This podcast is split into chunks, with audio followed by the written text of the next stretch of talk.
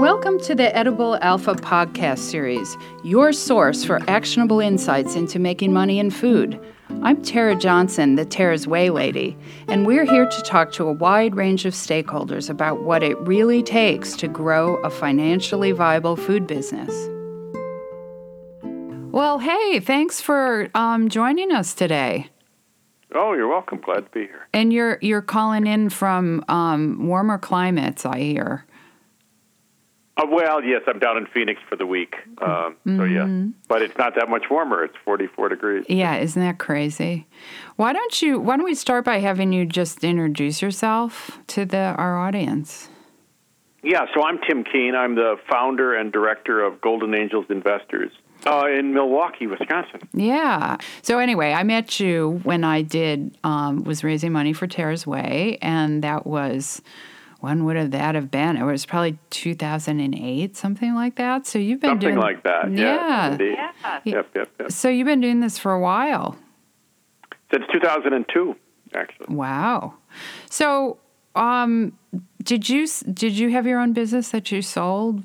Is that how you got I into did. this? I did. um, yeah. The brief answer is I left General Electric in 1984.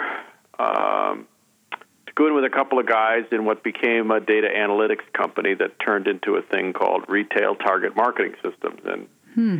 in 1999, we sold that for about uh, 25 billion dollars ish. Mm-hmm.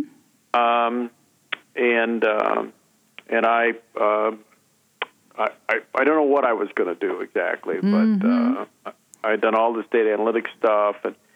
Um, I got asked to teach in an MBA program, and one thing led to another, and all of a sudden I was the entrepreneur in residence and the head of the Kohler Center at Marquette in uh-huh. Milwaukee.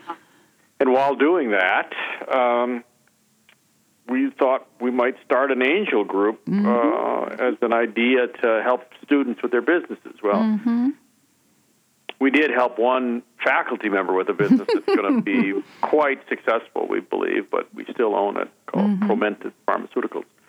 Um, but we got bigger and bigger and bigger, and uh, as I stopped teaching and uh, did other things, including this, uh, we're now 110 investors and about 70 people we call Golden Angels Advisors, which is a nifty program for folks who are not yet investors but want to see how it all works. Mm-hmm. Um, mm-hmm. And uh, when we opened that up, we thought we'd get 10 or 12 people, and in short order, we had 50, and today I think we have 70. So, Fantastic. Uh, yeah, so it's, it's very nice. It helps people understand what we do and how we do it, and right. how they might right. think about wanting to do it and all that. Kind right, right, right. Because I think people are used to. I mean, entrepreneurs are puzzled enough about about um, angel investors, but then angel investors or prospective ones are kind of puzzled about the whole thing too. So it sounds like you're hitting both sides of the equation. Well, they, no one should feel like the Lone Ranger on that one. I mean, right. Uh, I wish I had a dollar for everything I didn't know when I started doing this myself in yeah. 1984. And that's something. Um, it is. It, it's uh, it's uh, it's a subtle and interesting topic. Mm-hmm. Mm-hmm. So, um, so now, right now, Wisconsin Golden Angels, um, you're so maybe you can talk about kind of how you work. So if you're if you're an entrepreneur who's looking for at raising some equity, would they approach Wisconsin Golden Angels, and then what happens? You know? Yeah. The, well, the way our process works is mechanically. We have a website, goldenangelsinvestors.com, I guess, mm-hmm. and um, there's a place to put an application for consideration. Mm-hmm.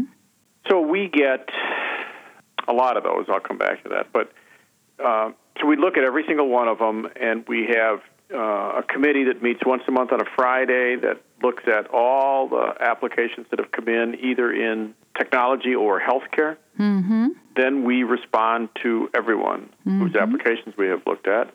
Sometimes we invite them to, if there's interest, to come to the next meeting, and if there's then more interest, we go through a process where we get them ready to present to our entire membership uh, at a dinner that we usually hold about mm, four to six times a year. Mm-hmm. Uh, and from that dinner, people make decisions about investments. Individual people do. We're Mm-hmm. we're not fund. Uh, and then we then we invest. We just closed Mm-hmm. one yesterday. Nice. So that that's a the kind of a defining difference, right, between a um, an uh, angel group and a venture fund, right? Because it's really up to the individuals to decide what they want to invest in, what they don't.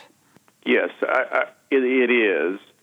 In some angel groups, uh, although not many anymore, each individual person makes a separate deal with the company. Mm, hmm That that just is really, really burdensome and difficult. Right, and, cumbersome for everybody.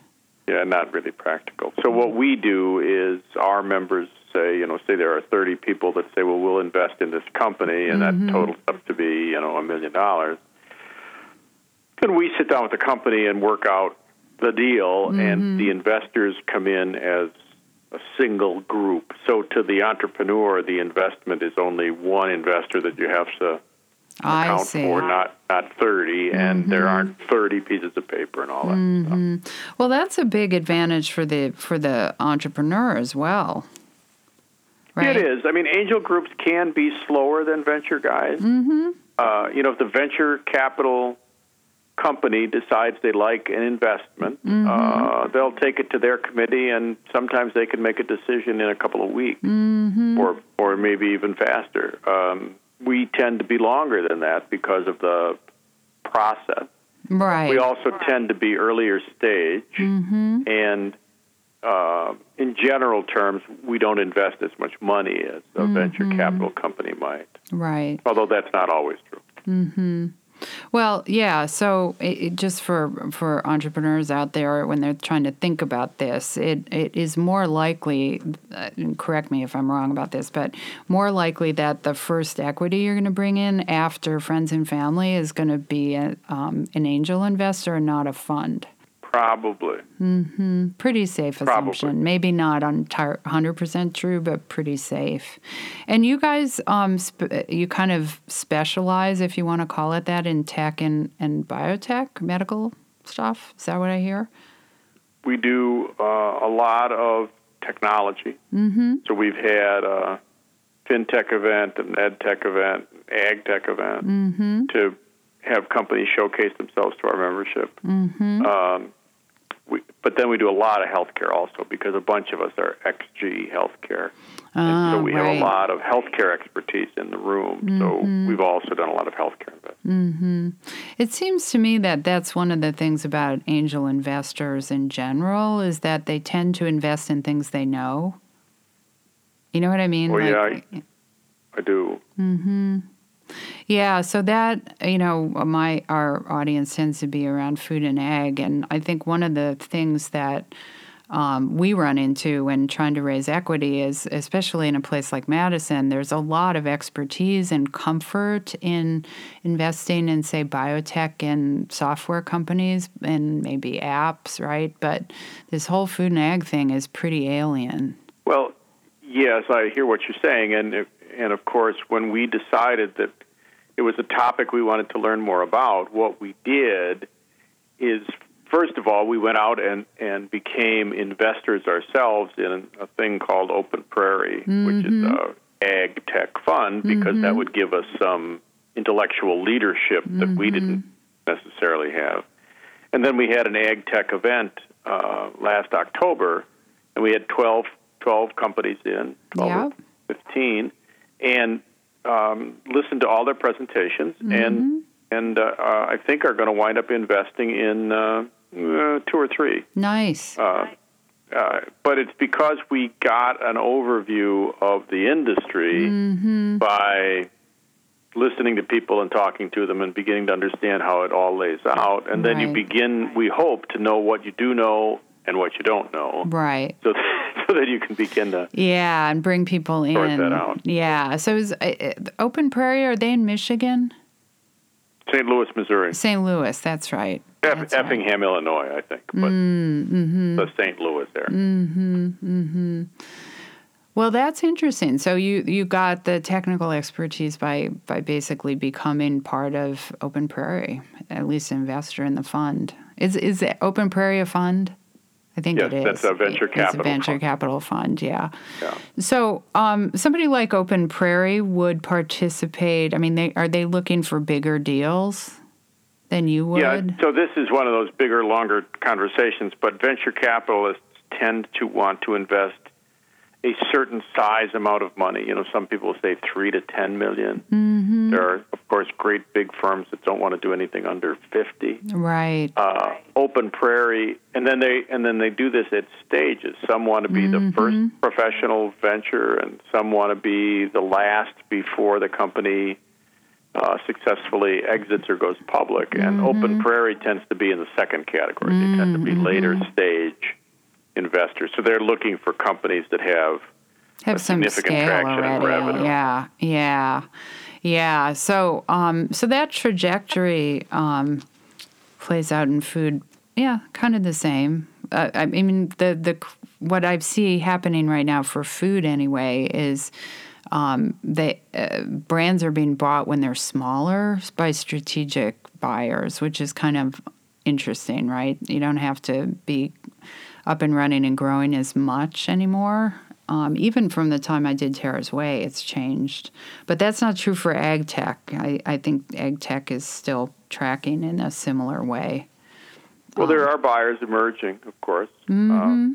Uh, companies we've seen, you know, a fair amount of those. Mm-hmm. Um, Cool. and it's yeah, and it- you know, so so the opportunity for an entrepreneur who wants to have a successful exit, and of course, there are perfectly good reasons not to want to do that. Mm-hmm. For those that do want to do that, in it's it's not too difficult to know or learn what the buyers are looking for, and if if you know that, then uh, you have to be able to decide that you can do that or not. And if you can do that, then that becomes the focus of the company. Of course, you know, the customer who buys your product is always your first concern.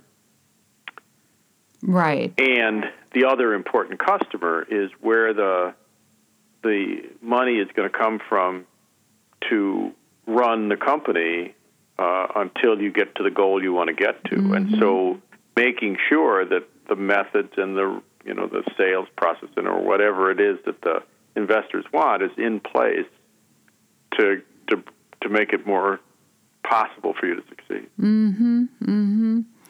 So, um, when just as it, because you are doing what you're doing at um, Wisconsin Golden Angels, I think it would be useful for to hear you talk a bit about like what you look for because how many people, how many applications do you get?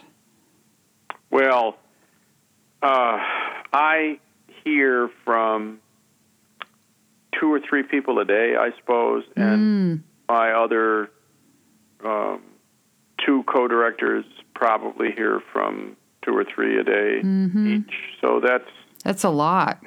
it is a lot. Uh, you know, a lot of that is um, somebody who's got a question, or they're doing a a, a non-high tech healthcare Mm. sort of startup, and they're looking for advice, or they're later stage and they're really looking more for private equity, or mm-hmm. sometimes they have good cash flow and they need a bank loan. Mm-hmm. So, you know, one of our hallmarks, I hope, uh, although it's up to the to your listeners to decide, but one of our hallmarks, I mm-hmm. hope, is that we talk to everybody. Right. So nice. that if somebody asks a question, we try to give them a respectful answer, and we never say, "This is a bad idea," right. because it's not our position to judge. You know, what we say is, "This works for us, or it doesn't work for us. We don't have a focus in this area, or we don't Right. enough expertise, or we really do like this a lot. Come and talk to us, or whatever it is."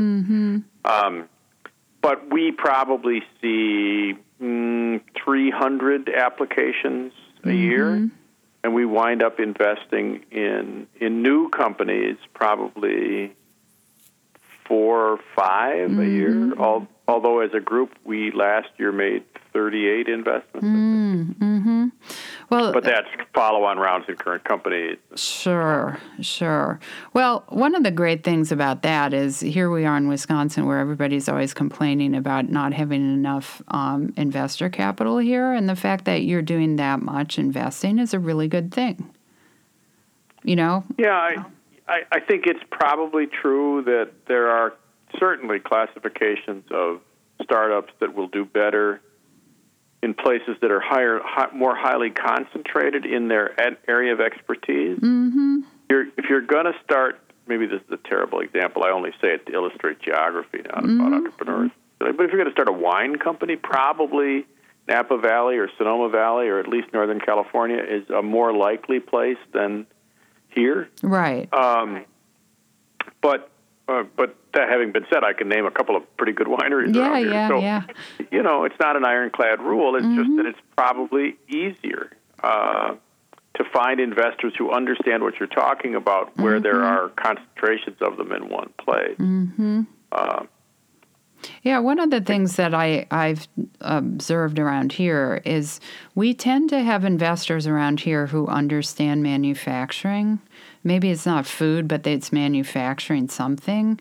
And that is less likely to happen on the coast, in my experience, just interacting with clients. Um, so it's interesting because I, I think, in a way, it's a comparative advantage for us. No, I think that's right. Clearly, there's lots of that around mm-hmm. Wisconsin.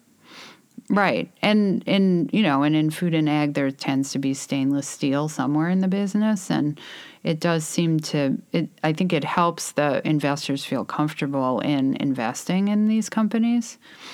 Um, yeah, in the West Coast, everybody's like, "Oh, let somebody else manufacture. This is all about the brand," and you know that that can only go so far in food. So, I think we do have an advantage here. Yeah, uh, yeah, I think that's right. Yeah, yeah, and and this ag tech thing that you did um, was a new thing for for our state. That was pretty exciting. Well, yeah, I, I, thank you. I, I, you know, we try to be conveners mm-hmm. uh, amongst a whole world of conveners. I mean, it's not uh, one one of the things about the angel investment business. I don't know if it's a business, but the angel investment thing is uh, you have to be collaborative. You have to be willing to sit around the table with everybody because mm-hmm. that you, you're going to need other investors. You're certainly looking for more expertise. You want to be you want to make sure when you're talking about something that you are giving good advice instead of bad advice. I mean, mm-hmm. the worst thing an entrepreneur can do is get an investor who turns out to be the sales prevention department. Right, the sales uh, prevention and, department. I love it. And you know that has happened. It I mean, has uh, happened. Mm-hmm. So we try to we you know we we try to be uh, really cooperative and and uh, mm-hmm. we think that helps everybody.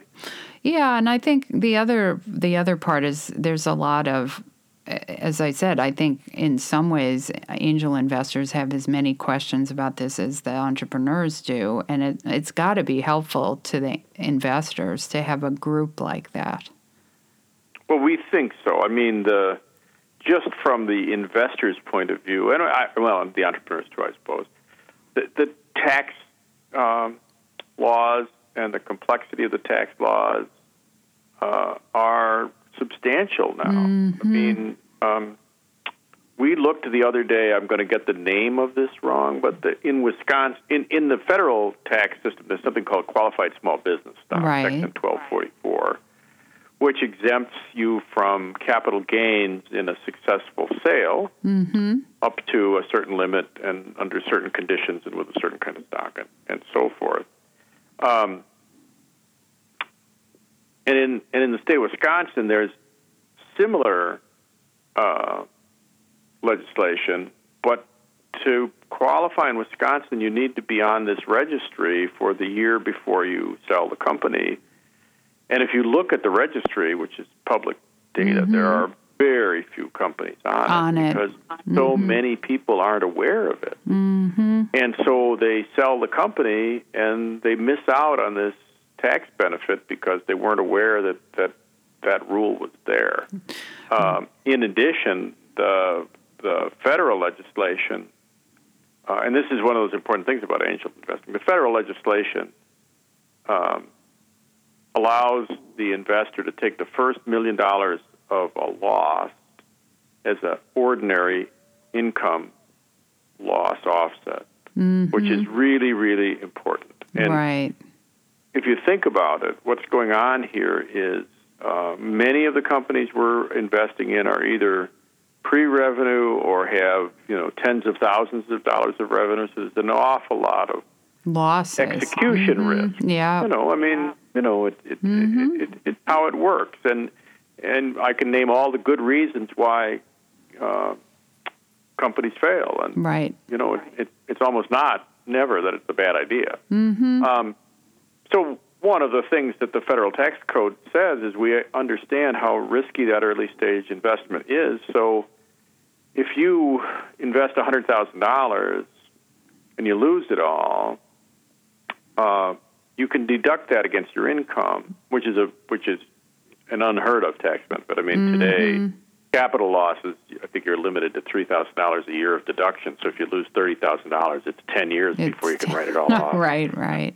Um, and um, so that's you know, so we keep track of all that, all, of all that. We manage Mm. all the all the state of Wisconsin tax credit work for our members. There's a Mm. 25 percent tax credit for angel investing, again under Mm-hmm. certain circumstances in the state of Wisconsin. But really, what we're about is trying to make sure that the entrepreneur is getting either getting good information from us or having us tell them that we just don't know anything. Mm-hmm. Uh, and we're we're we try really really hard to make sure that we're we're uh, we're doing that, which we think Mm-hmm. is a is an important part of how this process should work.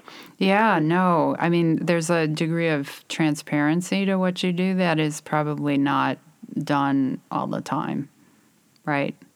And I, I, you yeah, I also know from uh, you know my experience raising money for Tera's Whey. I was pitching to individual investors, and that's that's a arduous thing to do, right? For for entrepreneurs, because yeah, you're talking to all Sure. kinds of people. Um, and so the other benefit that you bring to this whole picture is not having to do that one at one at a time. Well, and we hope you get a better answer. I mean, the the second best answer to an entrepreneur is a fast no. Mm-hmm. The worst answer is let's talk about this for a year or two. Right. Exactly. Um, and uh, you know, it's almost impossible not to get your hopes up. It's almost impossible not to go pitch somebody enthusiastically while at the same time understanding that the odds of this working aren't very good. right. Right. And the chances of getting kind of stalled and put off are uh, higher than they should be. And so, you know, we're very cognizant. I am very cognizant of the fact that entrepreneurs are completely undiversified.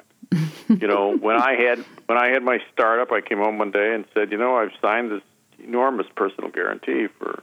Right. It was a, a little later, and we got some money from the bank. I said, well, I Right. guaranteed it, and and it didn't matter because I didn't have it anyway. Right. Right. Um, but everything I had was in Mm-hmm. that company every single day, and we understand that entrepreneurs are that way, and that they are uh, single-minded, and the good ones are very visionary, and we can Mm-hmm. name a lot of them around here. Uh, uh, and so, you know, they deserve our respect and support because if it weren't for them, you know, we certainly wouldn't be doing this. Right, right. Well, and and I think that um, that you know, just having, as I said, been through that process. The other thing that I think you do um, is give people a bit of feedback because I think one-on-one pitching, um, you get kind of like, well, no, I'm busy, or I'm, you know, th- there's sort of I call it wiffle waffly stuff. Like you're not really getting feedback about what they didn't like about the thing. So you leave those those interactions like, damn, I don't even know what I could do to make this better. You know what I mean? To be more successful with somebody else. Which Uh, yeah. yeah. And then and so then you're kind of like, well, I'm going to kind of keep pitching the whole the same thing the way it was and maybe maybe there is something that could have been, you know, something about the business model that could have been worked on to make it more compelling. one of the vast overstatements, I suppose, that I am guilty of making frequently is that sales are, are really the number one thing. Now, for some companies that are in the development stage, you have to do the development before you can do the sales. Mm-hmm. Um, but I think that one of the things that we try to get people to do is to get as much potential customer feedback as they possibly can as early as they can mm-hmm. so that they're risking less when they start to build something. Right. Now, sometimes that's not possible, but oftentimes mm-hmm. it is. Mm-hmm. Um, you know, if you remember Agro BioSciences, uh, t- Tom Rehberger went out Mm-hmm. and figured out that there was going to be a need for uh, antibiotic-free chicken well beyond the system producing capacity in the United States, and therefore went out and invented a probiotic that would Mm-hmm. do that, uh, and and was really successful because he understood not so much. Well, I'm sure he understood the, the chemistry, and Right, the- right. that process, but it wasn't. That wasn't where he started. Where he started was here's a need in the marketplace. Mm-hmm. And to hear him tell the story, it was hey, he watched a McDonald's commercial during a football game and realized that while Right, they were there's no advertising this antibiotic-free chicken, there wasn't enough chicken in the world to fulfill To it. fill it, and right. he saw an opportunity. Mm-hmm. So he saw an opportunity based on something he knew really, really well because he was a Mm-hmm. deep scientist in the food business, Right. um, and took advantage of it in a way that was efficient and effective, and got him to sales pretty Mm-hmm. quickly, and then had a very nice exit. What a year ago, May. Mm-hmm. Um, so, uh, you know, to the extent that everybody can do that, uh, it's great. Mm-hmm. Um, some sometimes, of course, you know, we have a we have a uh, pharmaceutical company that I, I don't think will ever have a dollar of revenue while we own it. But Right. that's because that's what they do. It's- That's what they do. thing. Yeah, yeah, of course. But most of the time, you're building for a customer who says, "Well, Mm-hmm. if you can do that, I'll buy it," and that's, that's where we're trying to go. Right, right. So you're looking for things that that, um, if possible, there's some sort of proof of the commercial vi or I don't know that somebody's going to actually buy it. Put it that way. I mean that that would be Well, the like first one question place. is what's the market need, Yeah, right? So yeah. Mm-hmm. why are we doing this? We ta- we talked to some guys uh, from New York who were doing a uh, a, a good a, a good a good way to coat fresh produce to keep it fresher longer. Mm-hmm. Um, and so you, you doesn't take you very long to figure out if that's important or not, Right. Because you begin to understand the supply chain and say, Mm-hmm. okay, I, I see if those apples and bananas and whatever can stay on the shelf for, or can spend five days longer between being picked and being sold and stay fresher, it's less waste and so forth and so on. That's where you start. And you say, okay, I get that. Now you ask, well, who else is doing this? Mm-hmm. And really, I would like it if somebody else were doing it because it sort of says there's a market here, Right, right. Um, but so, who, who else might be doing this? What's the customer say? And what are the what are the issues that the customer might have that I'm not thinking about? mm-hmm. Like, you know, is this an FDA required clearance? Uh, if you're putting uh, something on something somebody's going to eat, uh, how does that get taken care of? Are there going to be um, artificial food concerns or whatever? So you ask all those questions, Mm-hmm. uh, and then you assess the risk of execution. Mm-hmm. Uh, and then you, you begin to move down the line of trying to make a decision. Mm-hmm. Mm-hmm. And most of the people, by the time they're talking to you, do they actually have some sales already? Like in food, I would would think they would. Maybe not technology related to food, but food they probably would. I, w- I would say sometimes, Mm-hmm. but that's not a requirement for Right, us. We, right. we, we want to know what people are doing. The, the fru- food coding guys did not have any revenue. Okay. They were they were pre they were pr- well they were pre-approval, I think, as it, as it turned out. So Mm-hmm. um, Right. So all those things that you articulated, I mean, I use the word business model for it. I think what one of the things that I see a lot is a lot of focus about on their product at this time and not really realizing that when they're pitching investors, they really need to be pitching their entire business model. Oh yeah, right. I mean, but I'm fond of saying to people, you know, the guy with the fruit coating. For right. Yeah. Yeah. um, what I'm fond of saying is, hey, look, I, I have to assume that what you're telling me is going to work. Mm-hmm. I have to assume that this will keep a banana fresh for a week and that there aren't any health and safety issues. And you've talked about all that. So let's just set that aside for a minute. Now tell me how much you're going to get paid, Mm-hmm. by whom, and when, under what circumstances, and what are the what are the cash issues, if any. You know, we have a not a food business, but we have a business that makes uh, sensors for school buses, Mm-hmm. and they have uh, you know they have to install the bus. So they have to buy the equipment, they have to pay somebody to go install it, they have to test it, make it work, and they have to run it down the road. And it's 90 days before Mm-hmm. Right. they see any money, Mhm. right? Basically. So you have to time all that out. Right. Uh, Other businesses, I mean, the great insight of Dell Computer was that they right. could sell a computer Do it they in didn't backwards. Right. Right. have. Uh, oh, I paid for it first, then you built it, then you sent it to me. What a great business. Um, but uh, but you know, cash flow and managing uh, how that's all going to work uh, and explaining the thinking right. is helpful. Now, I wouldn't expect somebody to know all of that before they sold anything because nothing changes a plan more than contact with reality. But um, but I get that. That's okay. I mean, we're just you know the other thing we're trying to do is you know we can't see around corners. I mean, what we're trying to do is is uh, just bring uh, sort of diagnostic experience. You know, sort of pattern matching. Well, in cases where there's a 90 day lag in the cash flow, if you don't have three times sales in the bank, it probably, you know, that kind of stuff. I mean, Right. it doesn't sound very insightful, but that's kind of how we begin to think about it. But it's but it's um, thinking about the financial life of the company more than you know what I'm saying, more than just the product, and that that is a leap I think for a lot of people when they start. There's in food in particular, we're all in love with our products um, because we love food, and then you realize, oh my God, I have to make money at this, and I have to have a business model, and the whole money. Well, I have to part. have inventory. Yeah, no, I have exactly. to buy the stuff. Got to buy it, got to get in a package, and it takes forever for the distributors to pay you and all that that stuff I that got you were I got to talking pay about. the payroll, and the landlord wants the rent, and Yep. and again, none of that is none of that is hard, particularly. Uh, you know, I always say if entrepreneurship would ha- were hard, we'd all have to be engineers. But oh, don't say that. but it, but it's it's knowable. Mm-hmm.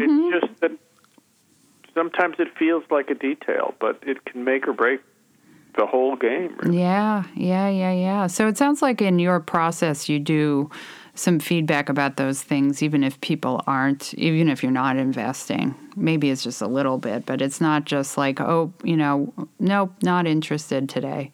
Uh, right. Well, that's right. I mean, we try very hard not to do that. Mm-hmm. Mm-hmm. Yeah, no, that's such a it's such a great resource. Um, what you do is amazing. So, all right, so uh, you've done. It sounds like you've got quite a lot of investments out there now. Oh yeah, probably in a, on investments where we've been either the lead investor or the follow-on investor. I think we're in 85 or Wow, something like that. that's fantastic.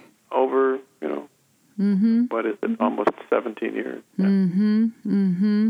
We've had some nice successes. Mm-hmm. Uh, we've had a couple of uh, not not so nice successes. Mm-hmm. Yeah, but you know the the odds are, are would say that that was true, right? Well, of course. I mean, we're very early stage, and we're taking a fair amount of risk, and Mm-hmm. um, there we are. Mm-hmm. And are your people ed- exiting to like venture funds, or the venture funds coming in and then there's a bigger exit, or how does that usually play out for for you? Uh, we've had, um, I would say, it play, we've never had an IPO. I don't know if we ever will. Um, but we've had um, a sale to um, a private equity buyer twice. We've had uh, a sale to a public company once, twice, three three times. Um, we've had uh, another private equity sale recently, last uh, month or the month before. Mm-hmm. Um, and then we sold a company to another strategic buyer earlier this year. So it, it so the big two are, you know, you may have seen this. We sold a company called Dynamis to uh, a big insurance brokerage Mm, firm in mm-hmm. Atlanta that wanted the capability. So that's one method. Mm-hmm. And then sometimes um, there's a private equity firm that's building a bigger company out of a bunch of other companies, Mm, right, and, right. and we've sold to them. Mm-hmm. But those are really the kind of the two big ones. Say. We we once did a recapitalization with an owner where the owner paid us, but that was because the company was failing. I think. Right. So, do you when when you um, um, when a company like that is getting ready for a, a transaction like that, are are you um, helping them with the sale, or is that something that you leave up to the company? Uh, well, somebody's helping them with the sale all the time. Mm-hmm. Sometimes it's not us. Right. the the uh, the, the Dynamis sale was, uh, you know, we were the lead investor and had people on their board of directors, and they were intimately involved in the transaction. Other Right. times, it's um, somebody else, but almost always there's there's some investor involved in the in the transaction. Mm-hmm. Mm-hmm. And and um, those. So it sounds like you've got a portfolio. I'm just thinking, running the numbers in my head. So um, you're holding companies for a while. It sounds like. Oh yes, yeah, we are. I mean, uh, we are, and this is just a philosophy comment. We are multi um, round investors. So we, if we like the company and we think that they're great, we continue to invest uh, as all the time. Mm-hmm. Um, it, it, there are other uh, people who are one check investors and who say that up front Right. regardless of what happens next, we're only doing one investment because our investment strategy is to we'd rather be in 40 companies than 15 where you're mm-hmm. doing two or three rounds. Frankly, when you look at the results, it's equivocal. It kind of works either way. Mm-hmm. But we we feel like you know we we want to give the entrepreneurs who we're aligned with the the uh, the benefit of the doubt. We- We've mm-hmm. also helped companies that we've invested in find bigger investors to come in in bigger rounds. Mm, mm-hmm. Yeah, see, that's another real benefit of working with a group like yours because individual investors that they, I don't know, it does. This doesn't tend to be what they do, right? They're just investing, and they maybe they have their own company or whatever, and they don't know any of those people. Those Right. people meaning That's- the bigger funds. That's not what they do. Yeah. Yeah, I would say that's true. Yeah, yeah. And you mentioned something about a board of directors. We should talk about that too. So, um, usually, eh, eh, you know, when when I was raising money with Tera's Whey, one of the issues that came up was, you know, what kind of board representation would I have or would our investors have? And it sounds like you guys tend to like to have a board seat. Is that fair? Well, uh, so a board of directors uh, has a fiduciary responsibility to the stockholder, mm-hmm. not to the angel investor who put in the money. Right. except except insofar as that person is a stockholder. Mm-hmm. But um, we take that pretty seriously. So if one of our people is going to be on a board, they have to attend a board training session that we run once a year Nice. uh, because we just. You know, I've been to meetings where somebody walks in and says, "Well, I'm here representing the ABC Angel Group." Well, Right. no, you're really not. Yeah. Yeah. And and the lens through which you're making decisions has to be what's good for the company. Mm-hmm. Um, plus, uh, we try to make sure that we're only putting people on boards that have something to add. Mm, Uh, sometimes that's you know financial experience that the company doesn't have, or sometimes it's sales experience, or sometimes industry experience. Um, and if we don't have somebody that fits those patterns, we won't. We won't probably. We'll probably look for somebody else to be on the board, which we Right. do also, where we go out and find a third party to sit on a board. Um, so it depends, but but you know, that's a pretty important category of activity for a company, and we we uh, we again that's probably the main channel through which we think we can be helpful in situations where where we're uh, leading the investment. And for us, that's probably currently 12 companies. Mm-hmm. Mm-hmm. Yeah, and I, I mean, I think you could, um, you know, I, I had to assemble a board. I, I kind of tried to look at having investors that had um, some kind of in- industry experience or or they're you know a CPA on their own accounting firm that would be good or legal or something. One of the things that I I I looking back would do differently would I didn't have any outside board members on my board. And I think you get some different perspective if everybody isn't uh, an investor on the board. Yeah, I agree with that. Yeah, yeah, and it, you're kind of limited to, you know, you're limited to the people who are your investors, then, right? So it, it yeah, it's just one of these things too. I think w- when people are first um, looking at raising um, equity from angel investors, that's they probably didn't even have a board before, and this is the time then they really need to be thinking about that.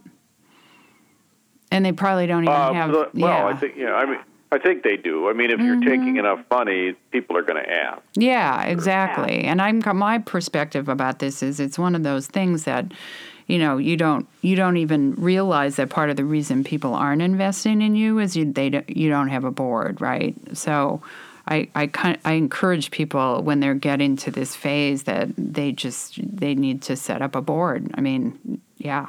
Yeah, absolutely. Yeah.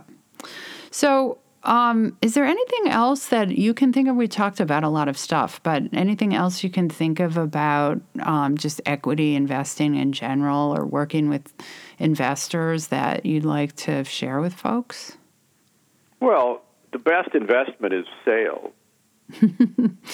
right? Mm-hmm. Um, the first uh, the software company that started after General Electric had uh, had a customer. Mm-hmm. It was Boston store, and um, we started the company around that customer's demand or interest in what we were doing, and they paid us every month and. I'd go down to the Boston store on payables day and sit in the lobby till they gave me the check, and then deposit it on the way home I to make the it. payroll. Yep. Um, Yep. That's the best investment because Mm-hmm. it's, it's uh, you know you don't it's it, you, you don't have to pay it back to somebody. Right. Uh, right. Second best, if you can get it, is bank debt. Mm-hmm. Uh, when that company started to grow and we were eating cash, I borrowed money to Mm-hmm. finance it. Right. Uh, and it wasn't until it got to be much bigger and it really needed some growth capital beyond what the bank would put in that Mm-hmm. I that I took some equity investment. Um, so, uh, you know, the first thing is uh, take as little money as rationally makes sense, but don't take so little that you're going to die. Right. And then make sure that when you do that, you're doing it on terms that will make sense for the next round Mm-hmm. investment. We see companies that have raised money in ways that you know were, were great when they did it, but no one else will come come along in Right. year, Mm-hmm. and then that gets really painful. And in fact, one of the things I don't think we've actually done uh, in 17 years is say to a company, "Well, we like the company, we like you, but the uh, price you sold the stock for a year ago was too high, so we're only going to buy it if we can cut the price down to something." We just don't do that because it's it's so painful for the entrepreneur and the guys that invested it before, and Right. Right. you know, we, you know, we've had that done to us once, and mm-hmm. You know, people don't forget, and so we just walk away from those instead of getting in the middle of that. But so you mm-hmm. have to, you know, you have to be careful about that. And I would say that it's not too hard, especially in the Midwest, to get really, really bad advice when you're raising money. You get advice that says, "Well, let's do this funky Oh, structure," yeah. or "Let's do this," or do that. You know, you often see startup entrepreneurs with a great idea that have spent thousands of dollars on what's called a private placement memorandum, Mm-hmm. which is sort of a stock offering document. Mm-hmm. And it's it's most. I don't think we've ever invested in a company that had a private placement memorandum at an early stage. It just isn't worth the effort. Now, my my attorney friends are going to yell at me for They- saying they that, but I- probably but I, will, really think but- that's true. Mm-hmm. Yeah. Um, So, Do you do you guys ever do convertible notes at all, or, or is that always well, sure, there's a place for those. Mm-hmm. There's um, now the problem with a convertible note is you don't get any of the tax benefits that go with an investment, Mm, so that's the problem. Until it converts, right?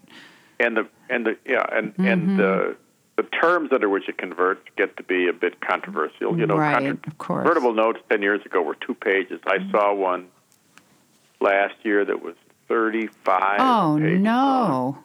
So it's like negotiating a deal. Right, it's like, right. well, So why would I do, that? That yeah, it takes away the. But if you're in a situation where the company needs the money and there's a there's a milestone event six months out or something, well, then it makes perfect sense to do that. Uh, you know, Mm-hmm. Right. Mm-hmm. we've done a bunch of them, and I'm not opposed. But generally, you'd like the clock to start on the tax benefit, Mm-hmm. uh, and you'd like to not have to have. Uh, you'd, you'd like for everybody to be on the same page. right, So the good reason to do a convertible note is, um, you know, you have a new product launching in the spring, and you just need six months worth of cash working. to get there. Yep. But a bad reason is, you know, I'm going to finance the company for three or four years with several million dollars on a convertible note because that way I don't have to figure out what the pricing really ought to be. Mm-hmm. Um, and that's gotten to be less in favor than it used to be. Mm, okay, well that's interesting. So what what other kinds of things can um, entrepreneurs do that make it hard later, other than setting a share price that's too high? Well, I used to get beat up. I can remember. I, I would go on sales calls with Uh-huh. with uh, one of our product managers, and uh, of course, I was in love with my product, and I Right. could do anything, right? And we'd sit in the meeting, and he's trying to get an order, and the customer would say, "Well, you know, I'd buy this if it were, you know, if it were pink Right. instead of blue." And I'd say, "Oh, okay, we can do We that." can make And it pink. kick- and he'd kick me in the shin, and get out to the car, and it was like, "Could you please not be the sales prevention guy?" you know, uh, you don't have to make a Maserati. The guy wanted a bicycle. But, you know, let's deliver what the customer wants, which is why I think minimally viable product is such an, an interesting concept that you hear people say, which is really the same thing, which is let's sell what works and what will satisfy the demand we see, and then let's build version two, three, four. Mm-hmm. Um, and of course, that conserves capital as well. Of and it- course, it is, yeah. It's easy to say, and it sounds obvious, but Mm-hmm. sometimes it's really hard for entrepreneurs not to want to make the pink one because they know they can and makes the customer happy. Mm-hmm. Right, right. It it makes me nervous when people call me and they're talking about, well, we do this thing and then we're going to do this thing and then we have four more things we're going to do, and it's like, yeah, uh, too much, right? Well, sure. Mm-hmm. Right. Right. Yeah, I mean, other other things we had um, we had somebody who did a. It, it, it actually worked out great, but um, you know Henry from Mobcraft did a, a craft fund. You know, did that crowdfunding thing. Sure. Um, and it ended up working great because he ended up being able to do his second round through bank debt and uh, um, and the sale of distribution rights. But but bringing in all those people, he had like I don't know sixty individual investors, and it's like I don't know who's going to want to come in next if you have sixty people before you. You know what I mean? In a real startup. That's right. I mean, that's to me, that's an example of things that it sounds like a great idea in the beginning, but then it comes back to haunt you later. Well, crowdfunding is still not a very popular method for uh, having to come in afterward, And Right. you know, maybe it'll work itself out over time. I'm Mm-hmm. not sure, but but yeah, we we've never done anything that's had uh, crowdfunded equity in front of Mm-hmm. it. yeah, it's just who wants to deal with 60 people or whatever the number is? It's too much. So, yeah. Yeah. Well, I- I- anything else we haven't talked about or I think we've we've um, run the gambit here. I I think I'm good. Oh, Yeah, good. Yeah. Yeah. Well, I appreciate you joining us. I mean, I, as I said when I talked to you originally, I, I could talk to individual angel investors as a way to help people understand what angels do. But then I thought of you because you have been doing all the work you've been doing to sort of cultivate the, the eco an ecosystem of angel investors and you see so much because you your you know your perspective is so much broader because of that. So thank you for joining us today. It's been great to talk. You're welcome. Yeah take care. Okay. All right. thanks for listening. You can get more podcasts by subscribing on itunes or your favorite podcast app. And you can learn more about edible alpha by visiting our website at ediblealpha.org Thank you.